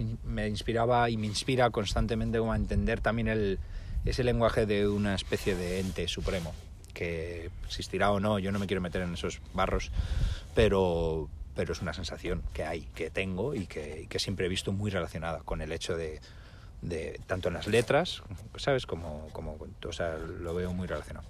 A mí también me Es pasa. un libro abierto, ¿sabes? Sí. Al final es tan- tanta belleza, ¿no? Que, Sí, que- ¿sabes? que te hace pensar que esto es obra de... de- Es brutal. ¿no? A Es mí, brutal. a mí también me pasa. Y es verdad que en las letras hay como unas referencias ahí, ¿no? Muy, muy espirituales, Ujú. muy Hay místicas, una búsqueda ¿no? constante, ¿sabes? Mm. De, de esa realidad eh, espiritual y, y sentimiento religioso, digamos. ¿sabes? No... sé- a mí me, me gusta esa expresión que la- también como que la vi hace poco y me pareció acertada, como eh, no, no es tanto... Sí, es como un sentimiento religioso, ¿sabes? Un sentimiento de, de algo de algo poderoso, de algo, de algo que te hace a ti más pequeño y que este, esta, esta actitud es buenísima en la vida, ¿sabes? Porque es, creo que es muy importante considerarte más pequeño que algo, ¿sabes? Porque si no mm, te- tienes la- el peligro de elevarte como a una especie de Olimpo que Sí, no de te la corresponde. soberbia, ¿no? Sí, Humana, que es muy, es muy humana, ¿no? Al final. Totalmente, ¿sabes? Eso cuando, cuando grabé el episodio con Pablo, con Pablo Dors, Pablo Dors habla mucho de, de encontrar a Dios, eh, de- en, en su caso desde el punto de vista cristiano, Ajá, católico, ajá. eh, pero habla, habla, habla de la, del encuentro con Dios eh, más en la naturaleza que, que- que en una iglesia o, o- o- o en el silencio. ¿no? 100%. Esto que decías es curioso, esto de rollo de la naturaleza, porque es voy a la naturaleza y es verdad como que nos hemos, como que nos- hemos despegado de ella, es como ¿no? que se ha duplicado la realidad. Como dices, bueno, no hay nada más natural Que el ser humano, ¿no? Que forma parte de ella, pero no sé si es ese ejercicio de soberbia o que nos separamos como consecuencia de nuestra vida en la ciudad eh, o simplemente esa soberbia tan humana de crearnos, de creernos por encima de ella como si fuera algo que manejamos a nuestro antojo y no de lo que y no de lo que formamos parte, ¿no? Al final.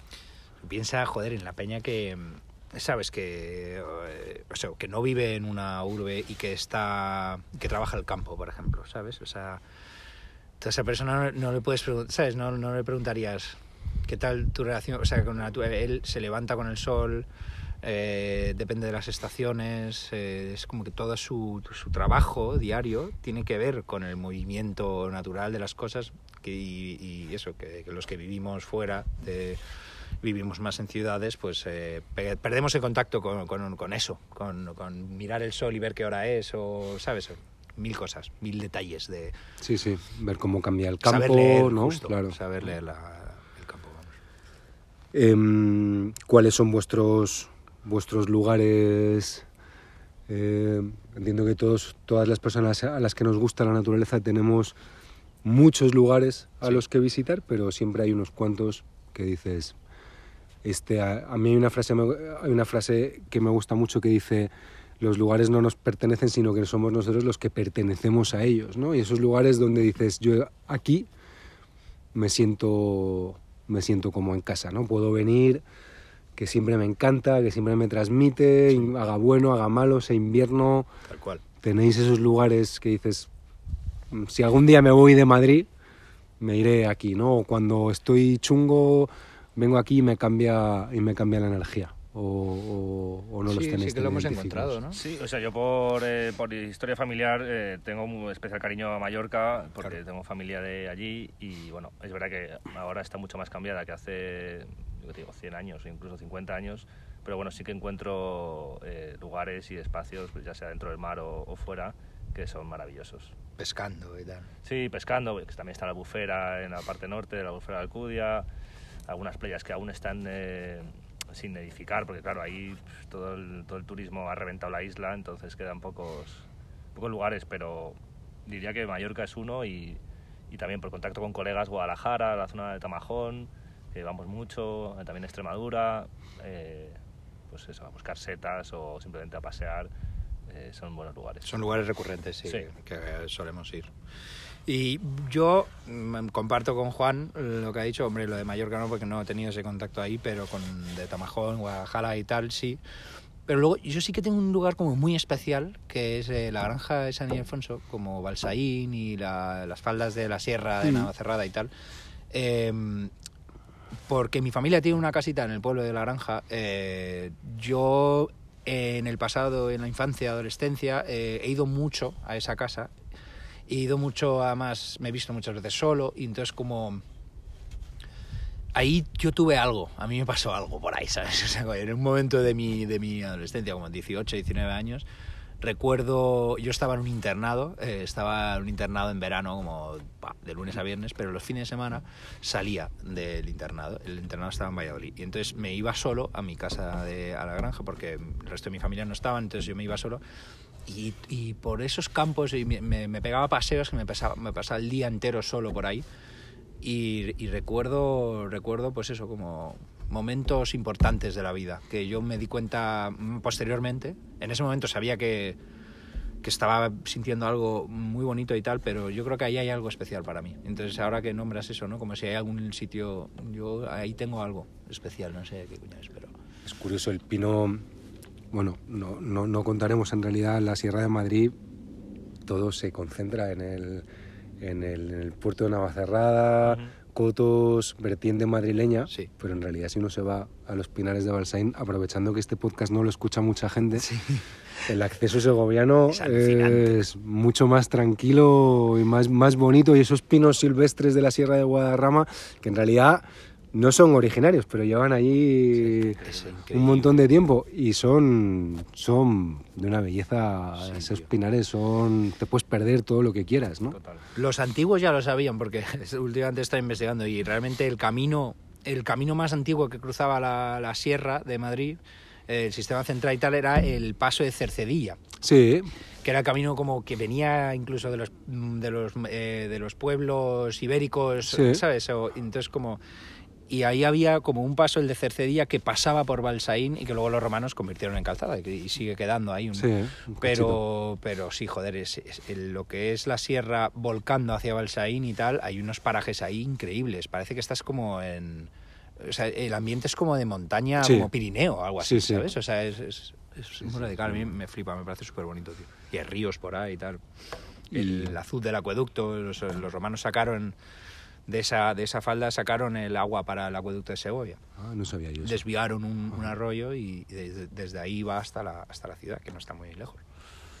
Y lo que cuentas de Mallorca, Juan, al final Mallorca, es verdad que las islas en los últimos años han sufrido ahí una transformación, o sea, en realidad el turismo de Mallorca viene, Sí, viene, viene de muy lejos, pero tan- es que es curioso, pero tampoco tiene- 60 así o como. Sí, porque no tiene- si lo piensas en el tiempo no tiene tanta longitud. No, que- no, no, no, son que me- yo pues, veo fotos de, de, de mi abuelo, de mi, de mi abuela, y es que no estaba construido nada, o sea, Claro. Ya. es irreconocible, los sitios son irreconocibles, dices, "Pues, ¿cómo es posible? Y ahora... Dices en los años 60, Sí, 50. no sé, cuando ellos eran, claro, cuando eran jóvenes es que no realmente no había había cuatro casas de pescadores en el pueblo que yo tenemos la casa nosotros. Había cuatro casas de pescadores y ya sabes Ya. y ahora no tiene nada que ver. Que yo, oye que también yo entiendo que oye bienvenido todo el mundo y que los lugares están para compartir Bueno, bienvenido todo el mundo Ya. hasta cierto límite. Bueno, pero yo no, ya, no todo el mundo, pero bueno, que yo no, quiero- no le quiero quitar a alguien la posibilidad de conocer un sitio. Yo no, Sí, no- al final es- Que es igual de- va con buena actitud, Claro. ¿sabes? Pero Guay, y al final es ponerle puertas al campo, ¿no? El- Sí. es imposible, Es claro. imposible. Es Pero bueno, que, no que se ha habido ahí un error, eh, un error por una cuestión de pasta, de que hubo intereses por eh, hacer dinero, que bueno, que pues suele pasar en la especie humana, y se han cargado pues la, la gran parte de la isla de, un- de una forma que parece irrecuperable, es decir, no hay, no hay vuelta atrás para ello.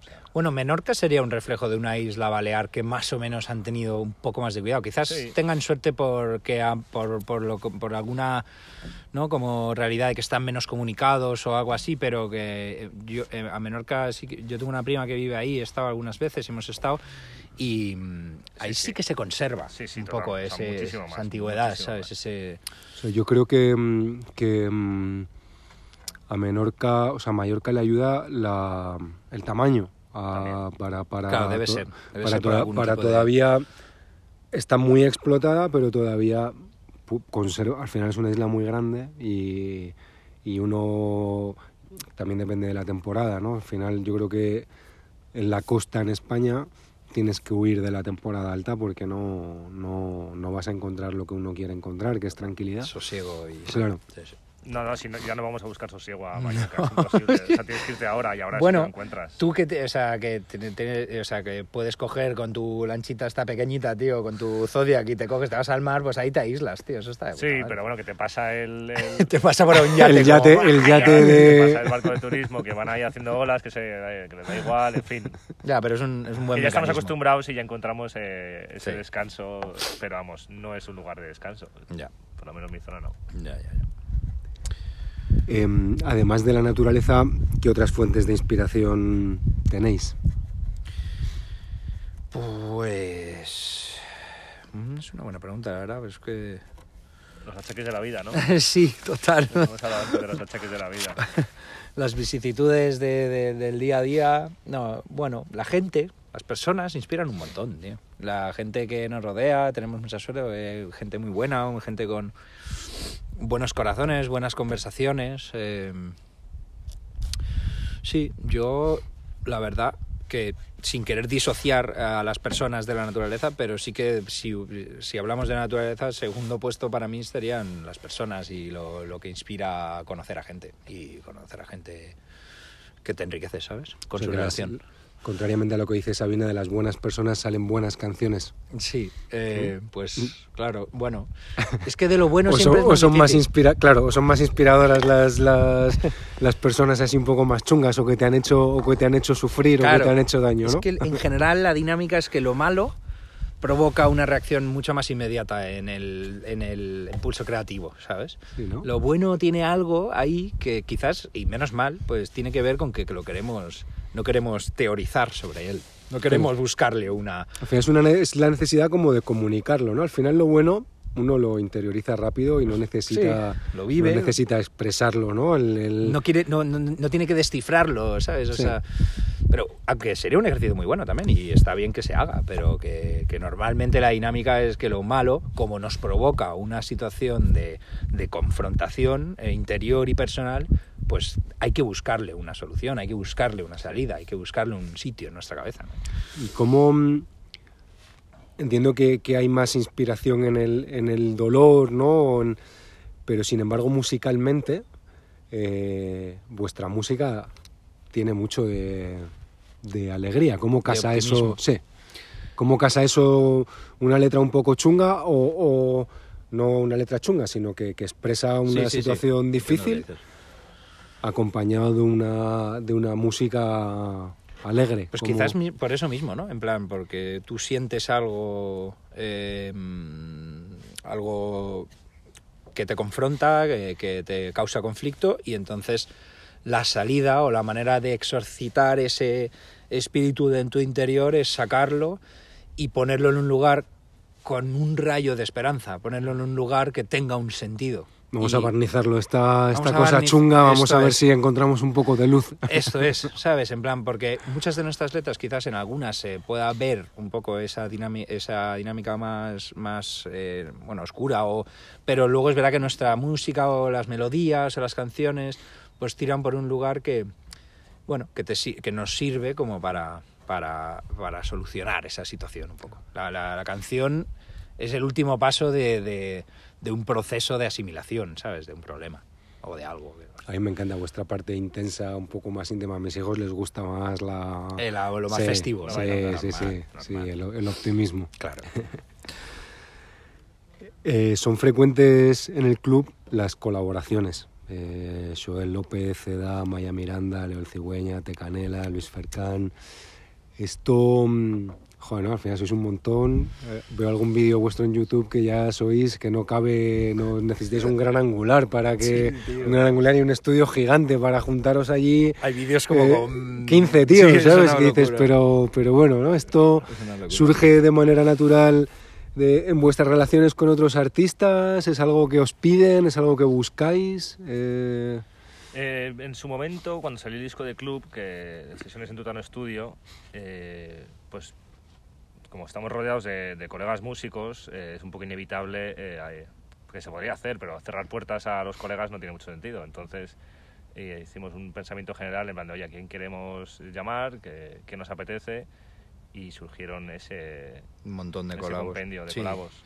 Pero bueno, que eso yo creo que venía, eh, está enraizado en la iniciativa que tuvo Álvaro de hacer esto que te decía antes de tuétano música, ¿sabes? Porque nosotros cuando acabamos de vivir en la casa esta, que estábamos como más centrados en nuestro mundo, como más hermético, cuando ya nos mudamos a la ciudad, hubo una, un ejercicio como de ponerse en contacto con los músicos que teníamos en el entorno, con gente de, de nuestro, ¿sabes? De nuestro círculo, y, y- ese contact- y ese- esa iniciativa la tuvo sobre todo Álvaro, la verdad que tiene mucho mérito, porque hizo como un ejercicio de hacer vídeos a gente por amor al arte, sin cobrar, hacer vídeos, reunir a gente, eh, grabarle a personas, ¿sabes? Entonces eso nos puso en contacto como con un, un entorno musical que luego cuando decidimos hacer este disco, el de Club, eh, sesiones en Tuétano Studio, pues mm, al final pues era, eh, gente de este entorno que ya se había estado generando pues en los últimos dos años que llevábamos viviendo ya en la ciudad y tal.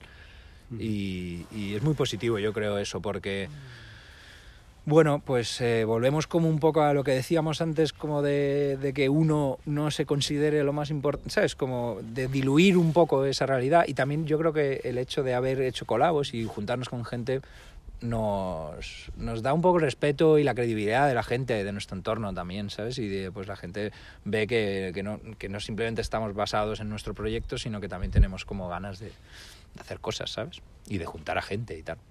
Y es, y es muy Club del Río eso. Originariamente, antes de ni siquiera conocer a esa gente, nosotros sí había esa intención, ¿no? Como de juntarnos, de...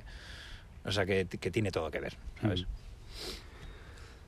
Para terminar, siempre pregunto a mis invitados eh, si son optimistas o pesimistas de cara al futuro del planeta. Eh, luego os diré, hay una tendencia en función del invitado. Yo más o menos intuyo siempre por dónde van los tiros. Sí. Entonces voy a esperar vuestra respuesta y luego os la cuento a ver si a ver si acierto o no o no acierto. ¿Cómo, cómo, cómo lo veis? ¿Qué clase de, de mundo vamos a vamos a vivir nosotros? ¿Vamos a dejar a nuestros hijos, Claro. a nuestros nietos? Es que yo egoístamente te podría decir, yo sé que antes de que me muera, o sea, para cuando yo me muera, puedo mantener un optimismo.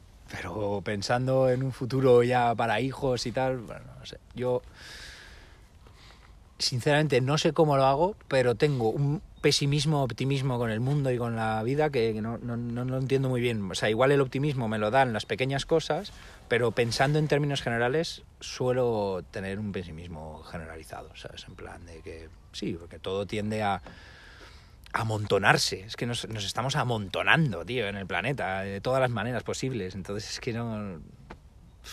O sea, no sé, no sé cuál... qué solución puede haber, ¿no?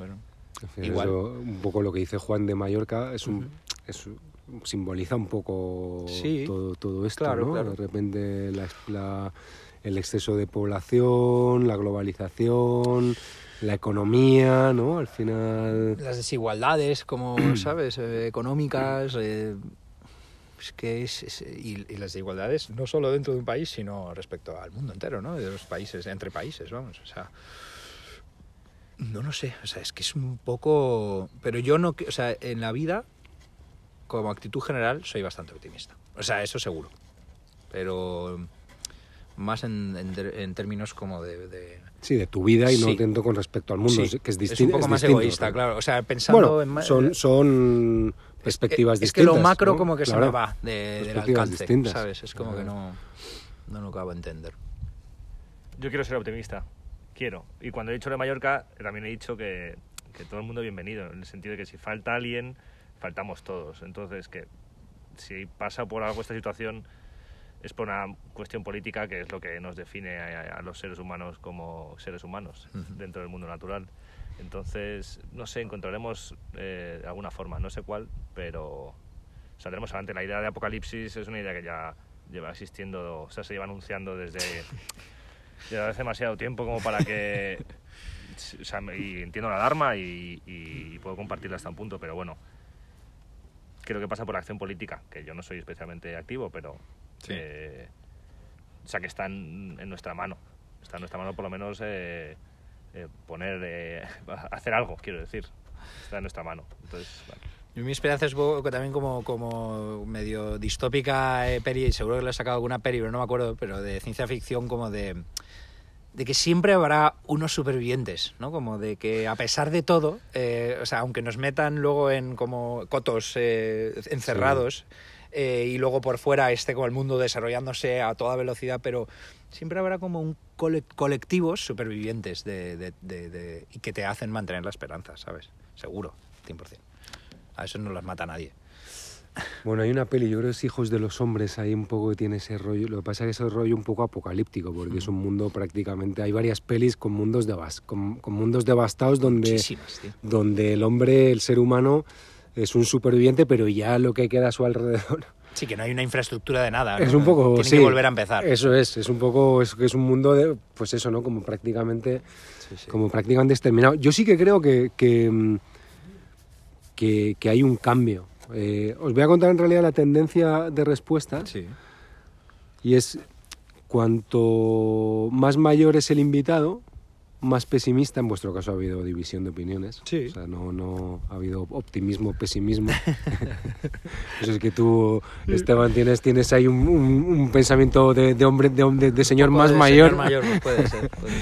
Bueno, O sea, la tendencia general es que cuanto más mayor es el invitado, más, Más más, pesimista, pesimista, ¿no? Bueno, y cuanto más joven. Sí, porque en realidad ha visto más deterioro. Nosotros hemos visto, pues lo que decías, lo que, claro, o sea, al final tú has visto el deterioro de Mallorca, pero, pero tu abuelo todavía ese deterioro Lo ha vivido, lo ha como- vivido sí, sí, mu- muchos mu- años de... mucho, mucho más tiempo, ¿no? Es Y- justo, es que es una cuestión... Y sí que la gente más joven es un poco, sí que tiene esa esperanza un poco de, de poder cambiar algo, ¿no? La cosa es cuánto, qué podemos hacer, la acción política, eh, vale desde mi día a día eh, y cambiar mis hábitos de consumo Sí. o una iniciativa, un movimiento civil, pero o sea, lo que sí que creo ¿no? es que estamos de acuerdo en que o, pasa, o, o cambia algo o el mundo que van a heredar nuestros hijos o nuestros nietos Sí, o va sea... a ser una cosa bastante complicada. En ¿no? muchísimos sentidos puede, puede ser mm, muy complicado y no sé, es- joder, es, es que pff, o sea, eh, pasa por la iniciativa propia, eso seguro, de por lo menos tú practicar en tu entorno un poco lo que tú Lo que puedes hacer. lo que ¿no? puedes hacer, claro.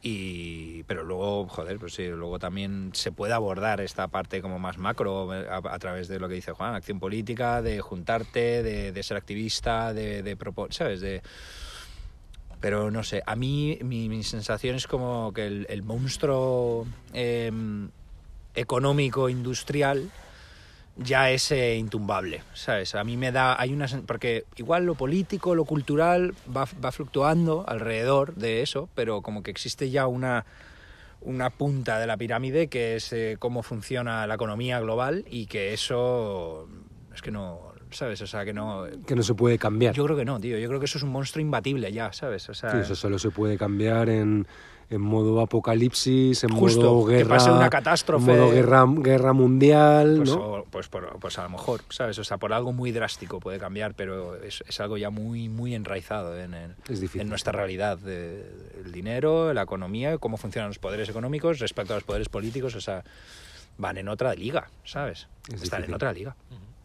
Pero bueno, que son asuntos humanos dentro del caso, Son ¿no? asuntos humanos, sí. Entonces, si está hecho por humanos, podrá ser resuelto por humanos. Igual se puede resolver. Pero Yo también. lo ese es espero, mi optimismo, es decir, que la verdad que no tiene ninguna buena pinta. Nada. Eso, eso que has dicho, ¿no? Si está hecho por humanos, podrá, resuelto- podrá ser resuelto por humanos, tiene, tiene, todo, el, tiene, todo, el, sentido. todo el sentido. La verdad que sí, la verdad que sí, porque hemos causado el problema. Porque eso es, al final es una cuestión, yo creo que es más una, no es una cuestión de capacidad, sino que es una cuestión de voluntad, ¿no? Y, y es donde la voluntad es donde, donde no, no está tan claro, ¿no? Al final, no sé si en la naturaleza del ser humano siempre habrá el que diga, ¿para qué ganar uno si puedo ganar Ya. 100? ¿no? Sí. No lo bueno, sé. porque te ponen en esa situación, ¿sabes? De tengo que mirar por lo mío, que es que si no me quedo aquí, en- ¿sabes? O sea, bueno, no sé, es que no sé cuánto de eso es un impulso humano innato como tal o es una cosa que también nos hemos generado como de tengo que mirar por lo mío porque veo que aquí está todo el mundo a lo suyo, ¿sabes?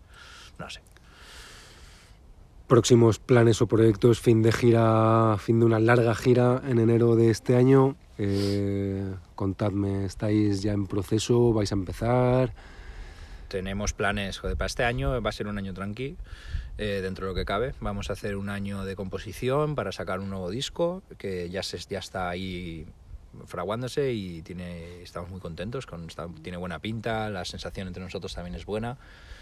Entonces va a ser un año de composición, de hacer algún que otro concierto, pero vamos a plantear sobre todo hacer un disco para quizás 2024, con suerte estar presentándolo y haciendo de nuevo otra gira. Y re- al final la historia de los músicos o de los grupos de música es un ciclo que se repite una y otra vez, ¿no? Es, em, empiezas, eh, compones el disco, ya lo estrenas, te pasas girando ese disco tal y vuelve a empezar otra vez la misma, la misma el mismo proceso, vamos. Y entonces ahora estamos eh, en ese proceso de componer que la verdad que es un momento muy bonito. O sea, a mí, a mí yo es de las partes que más disfruto. Los directos me gustan mucho también, pero todo ese proceso de generar algo y de estar como más... eh, de no estar como representando, interpretando algo, sino directamente como generar, creándolo, ¿no?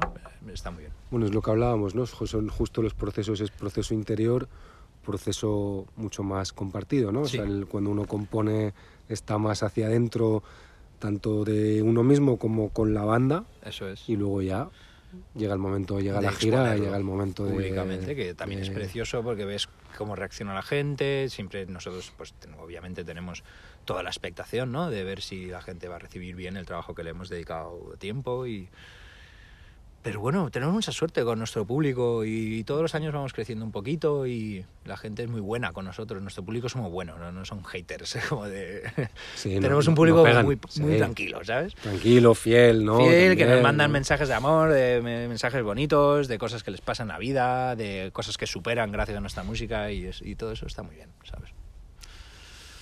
Y tú, Juan, además de la música, seguirás, tienes tu faceta como artista que vas a seguir.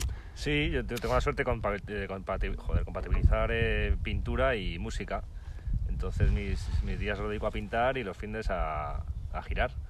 Y por las tardes, si no, a ensayar. O sea que si puedo seguir con esta dinámica, seré feliz en vez de tener que picar datos en una empresa Sí. cualquiera. Bueno, es un que- privilegio, ¿no? Al final yo creo que uno Absoluto, tiene, uno tiene que ser...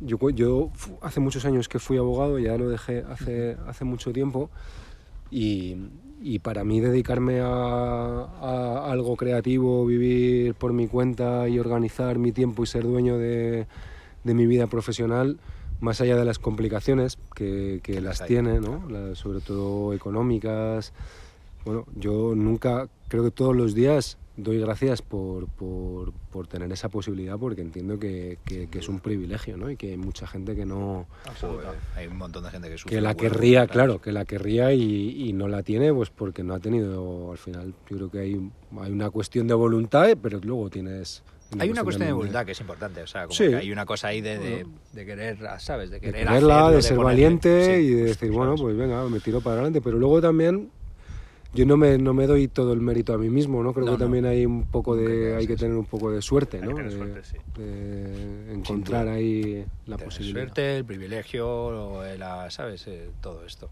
todo Sí, eso influye. nosotros estamos rodeados de, incluso nosotros mismos tenemos diferentes curros dentro de la música, es decir, que ni, ni nos, dedicamos, ni nos dedicamos a la música completamente en la banda. O sea que, porque hay una voluntad está y la suerte puede hacerlo, pero bueno, que es, es muy difícil y conocemos a muchos grupos que se han ido por el camino porque tienes que, pues eso, las dificultades económicas que te, que te Claro. apremian con, la, con cierta edad. Sí, o compatibilizar curros, trabajos Claro, claro. con la música que no funciona. Hay muchas bandas que no les funciona, que no tienen el tiempo, que al final uno se acaba, le acaba superando la situación. Bueno, a nosotros nos pasó un poco con, con Jaco, que, Jacobo, que fue nuestro bajista, que él, bueno, se vino en una situación de que tenía trabajo, tenía, ¿sabes? Estaba con mucho curro, tal. Entonces, como que El séptimo hay veces, miembro. sí, ¿no? hay veces que no puedes compatibilizarlo y ya está, ¿sabes? Y, y- y bueno, pues eso, lo bonito de que hayan pasado como 12 años o así, no sé cuántos eh, años llevamos, Sí. por ahí más o menos, y que, coño, que la cosa está, está activa, además que cada año está más activa incluso, ¿sabes? O sea, en, en nosotros personalmente y todos estamos ya como involucrados 100%, ¿sabes? No digo en nuestro tiempo, pero sí mentalmente todos estamos metidos en el proyecto hasta la médula. Entonces eso está muy bien. en un- y en una etapa ya distinta, ¿no? Porque hay una transición, al final ese es un momento complicado, el de la juventud y la libertad, de respondo por mí mismo y vivo con dos cositas, a la madurez, eso, ¿no? Parejas, trabajos, niños, cual. bueno, que al final si sobrevives a esa, a ese- a esa transición, bueno, pues ya tiene, Tiene muchas expectativas de que Tiene aquello pinta, sí. puede, ya la vida no va a cambiar, no va a cambiar tanto, ¿no? Ese, ese, ese proceso de cambio es más entre los 25 y los 35 que Sí. entre los 35 y los, y los 60. Sin ¿no? duda, sin duda. Ya Juan está con hijos, se puede hacer, se, Se puede, puede. tener una familia y ser músico, lo está peleando el tío, pero, pero tiene dos hijos maravillosos, tiene una familia preciosa y se puede, se puede. Bueno, él también es decir que, eh, insisto, que él tiene otro trabajo, él es productor. Claro. él- él- También con, sí, Sí, que, cosas. que, encu- que encuentras la manera de, de, Sí, dos curros. de o sea, equilibrio, claro, sí, claro. Dos curros. Y luego, Bueno. pues Adriano tiene que pedirse días libres y ya, yo tengo que pedirse días libres de vacaciones para tocar, que claro, es como... Que, Usan sus vacaciones ¿Qué para tipo de currar. distopía es esta? Claro. Claro. que igual se, se ve que, que, joder, que bien nos va y, y que le pasa a, que a muchísimos grupos. O sea, son muy pocos los que no sufren la penuria de tener otro trabajo. Bueno, es que el camino que el camino sea bonito no quiere decir que sea perfecto. O sea, al final esto es yo como fotógrafo, también tengo mis curros que son lentejas. Que tienes que- sí, sí, que tienes que sí, claro, que si por mí fuera, pues igual no los haría. Claro, Eh, claro. Pero, pero bueno, forma parte, forma parte de, de- del Te camino, curte también, Claro. está bien, ¿sabes? Sí, Te- sí, claro que te curte. O sea, justo, no es como una idealización, ¿no? Al final también te ponen una- en un sitio con los pies un poco más en la tierra. Claro que te decir, curte. Oye, mira, esto Tampoco- no es happy. no ojalá pudiera vivir de mis fotos en lo alto de la montaña, Claro, ¿no? o sea, pero, ojalá, y es, y es un sueño bonito, pero, pero el camino es bien distinto. Sin duda. Bueno, chicos, pues millones de gracias. Ha, placer, sido, Paco. ha sido un gran placer compartir este rato con vosotros al abrigo de los pinos y encinas, los pinos, pobres pinos, a los que Filomena, a los que Filomena dejó un poco eh, Filomena- desnudos. Filomena Sí. destruyó bastante por aquí. Sí, en la casa de campo hizo un destrozo. A las encinas les hizo menos daño, pero a los pinos escamas yo no sabía, los pinos no se regeneran. Entonces los pobres se van a quedar así un poco despeluchados ¿Ah, para sí? siempre. Sí. A partir de una edad ya no sacan más... No, creo que no. Creo que no rebrotan, no sacan ramas. De hecho, si os fijáis, ya ha pasado, ya han pasado dos años, ¿no? Fue en enero del 21 Eso es. y no, no tiene pinta No, de que... que han hecho talas también, ¿no? Como para que no... O sea, que Mogollón. muchos trozos que se habían quedado ahí colgando. Mogollón, mogollón. Aquí hubo un trabajo de- del Ayuntamiento de Madrid tremendo. Sí, sí. Y con el solecito, ¿eh? Que nos ha acompañado. Claro, había templado. Yo tenía dudas cuando ha amanecido. Es verdad que las temperaturas eran buenas, pero cuando ha amanecido esta mañana, digo, digo, sí. vamos a ver si no acaba, si, si- Sí, si el club no acaba, no acaba congelado y dándome respuestas de un minuto, Sí, ¿sabes? Para que, para que esto avance rápido. imaginas? Monosílabos, sí. No. Hubiera sido increíble. Tus preguntas que están muy elaboradas y muy bonitas, como de. En 15 minutos. Quizás. 15 minutos de podcast y para casa. Eh, nada, gracias también a toda la gente que está al otro lado. Eh, por supuesto, si, si que no, no escatiméis en comentarios ni dejéis de compartir el episodio, eh, así le daréis difusión y llegará más gente. Eh, ya sabéis que el podcast está en, en mi web, en pacomarinfoto.com, en Spotify, en Apple Podcast, iVoox y Google Podcast. Y qué mejor manera de terminar que, que con uno de los grandes temas de esta gran banda que es eh, Club del Río. Nos vemos en el siguiente episodio. Un abrazo a todos.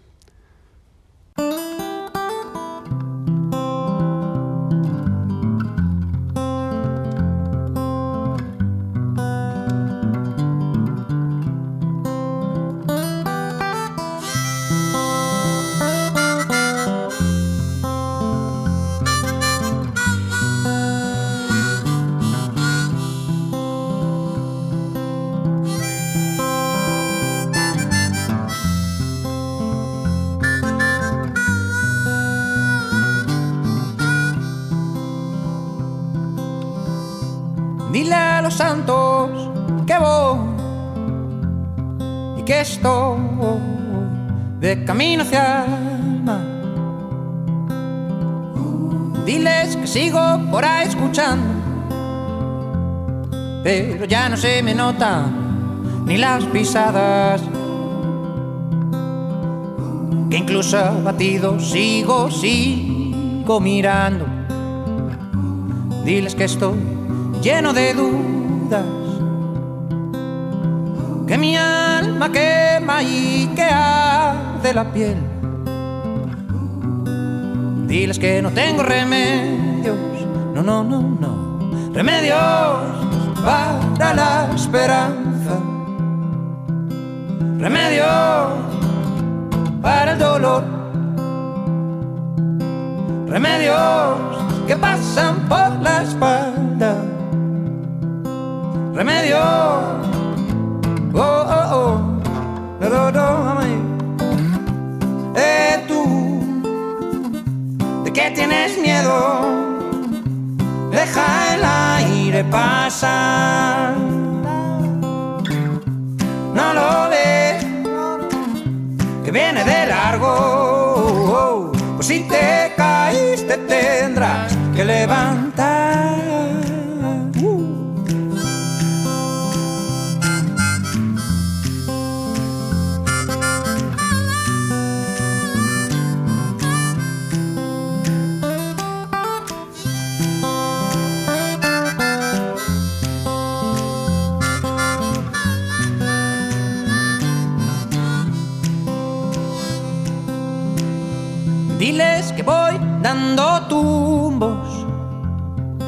Están desapareciendo las señales.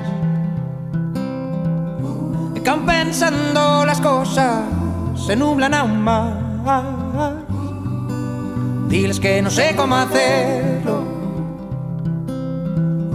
Que he vuelto a ser débil por querer mirar los abismos que hay detrás. Ba ba. Oh, oh, oh. Diles que no tengo remedio. No, no, no, no, no, remedio para la esperanza. Remedio para el dolor. Remedio que pasan por la espalda. Remedio. Oh, oh, oh, oh, oh. Eh, tú, ¿de qué tienes miedo? Deja el aire pasar. No lo ves, que viene de largo. Pues si te caíste tendrás que levantar.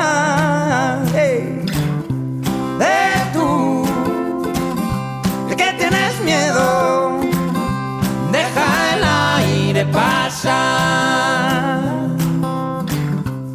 lo ves, que viene de largo. Pues si te caíste tendrás que levantar.